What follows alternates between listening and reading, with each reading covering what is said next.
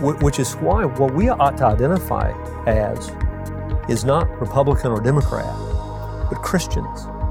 And what we're looking to do in every election, in my view, is I'm examining the platforms and I'm asking which of these is at least closest to a Judeo Christian worldview versus an agnostic atheistic worldview.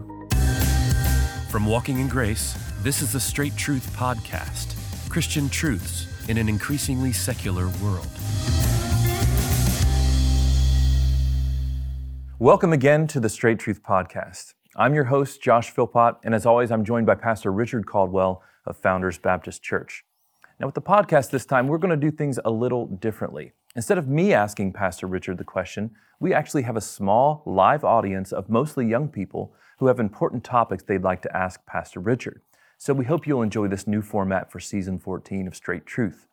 But if you have a question you'd like to ask Pastor Richard, as always, please leave a comment below this video or submit a question on our website, straighttruth.net. With that, let's get to the question for this episode.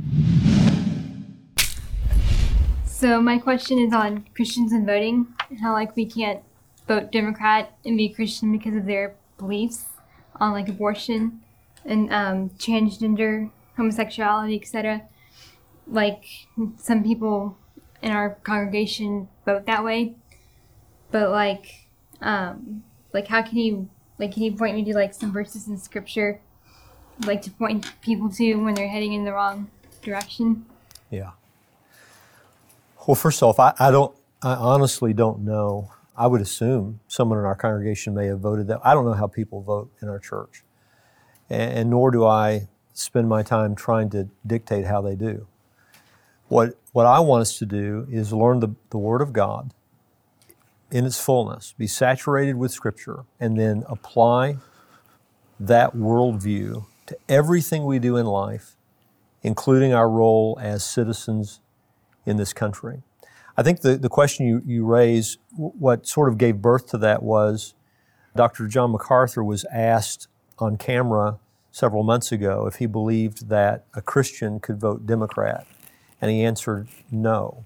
And from that point on, I, I noticed on social media and other things a lot of people saying, is that what he really believes? Is that what I even had someone ask me? Is that what we believe that you could you a, a Christian can't vote Democrat? I think his original statement was misunderstood. Hmm. I don't think what he was saying is examine the roles of those who voted Democrat, and every single one of those people you can know is lost. I don't think that's what he was saying at all. I think what he's saying is he, di- he didn't believe that you could serve Christ, be true to the scriptures, and affirm the Democratic platform. You can't vote for that.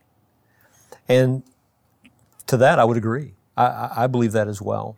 And you mentioned in your question, Brianna, some of the reasons why. Whether we're talking about abortion, which is a major issue, we're talking about murder. We're talking about the murder of babies in the womb. And you're talking about legitimizing that, not just legitimizing it as we have done sadly in our culture, but actually it's come to the point people are promoting it. I mean, they're glorying in it. So, so that's one issue.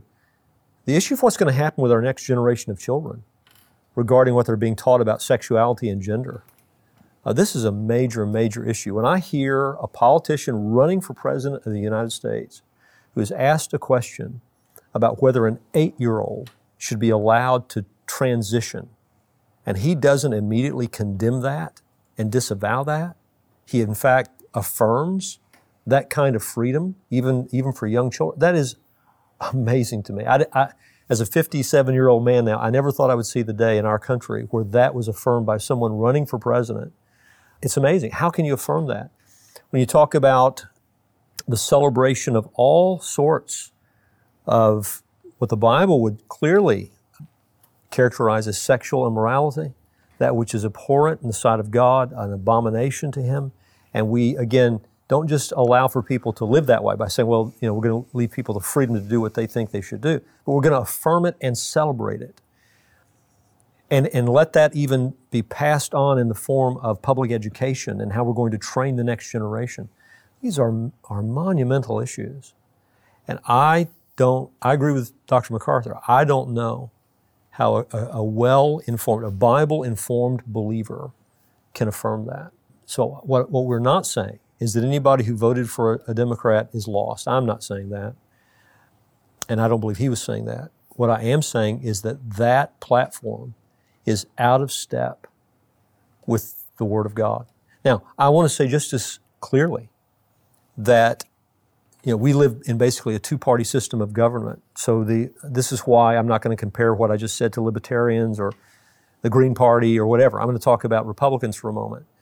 Republicanism is increasingly moving away from the things we believe as well, which is why what we ought to identify as is not Republican or Democrat, but Christians. And what we're looking to do in every election, in my view, is I'm examining the platforms and I'm asking which of these is at least closest to a Judeo Christian worldview versus an agnostic atheistic worldview.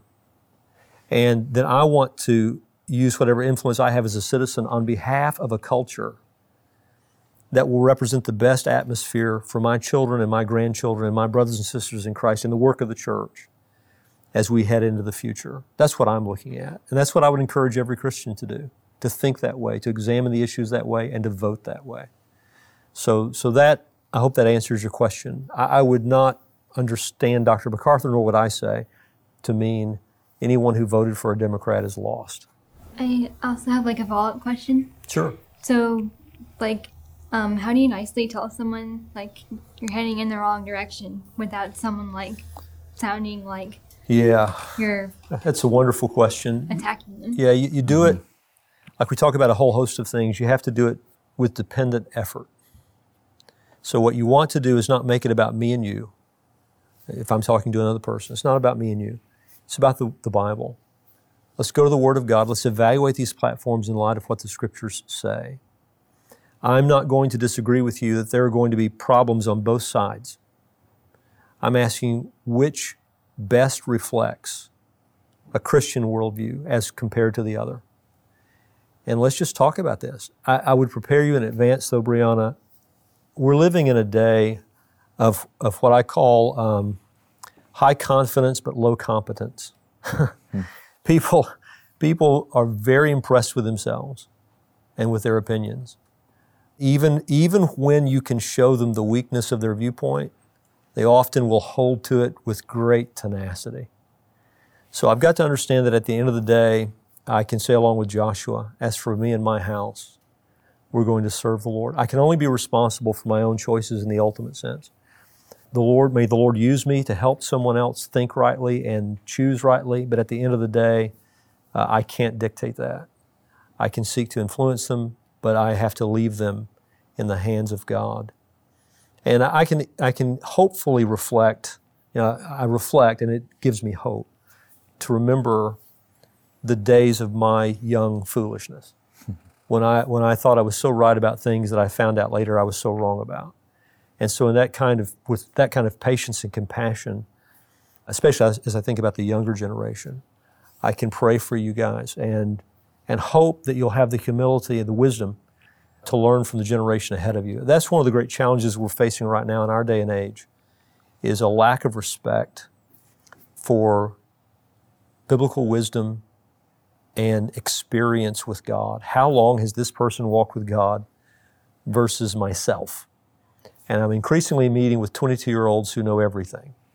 They would think probably it's like the grumpy old man saying, Get off my lawn. But it's actually more along the lines of, I fear for you. A fool is right in his own eyes, always. And may we have the kind of humility that's willing to learn. And that's true when you're my age. You still have to have the humility that's willing to learn.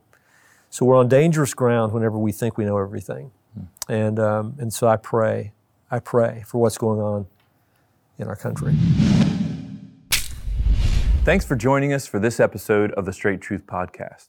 Now, we'd love to have you share this episode with friends and family. And the easiest way to do that is by going to our website, straighttruth.net, and subscribing to one of our social media channels like YouTube, Facebook, Twitter, or Instagram. Now, Straight Truth is listener supported. So if you'd like to find out ways to help us to continue to produce this podcast, again, go to our website, straighttruth.net. Now, Straight Truth is a production of Walking in Grace Ministries, the preaching and teaching ministry of Pastor Richard Caldwell. For more information, go to walkingingrace.org.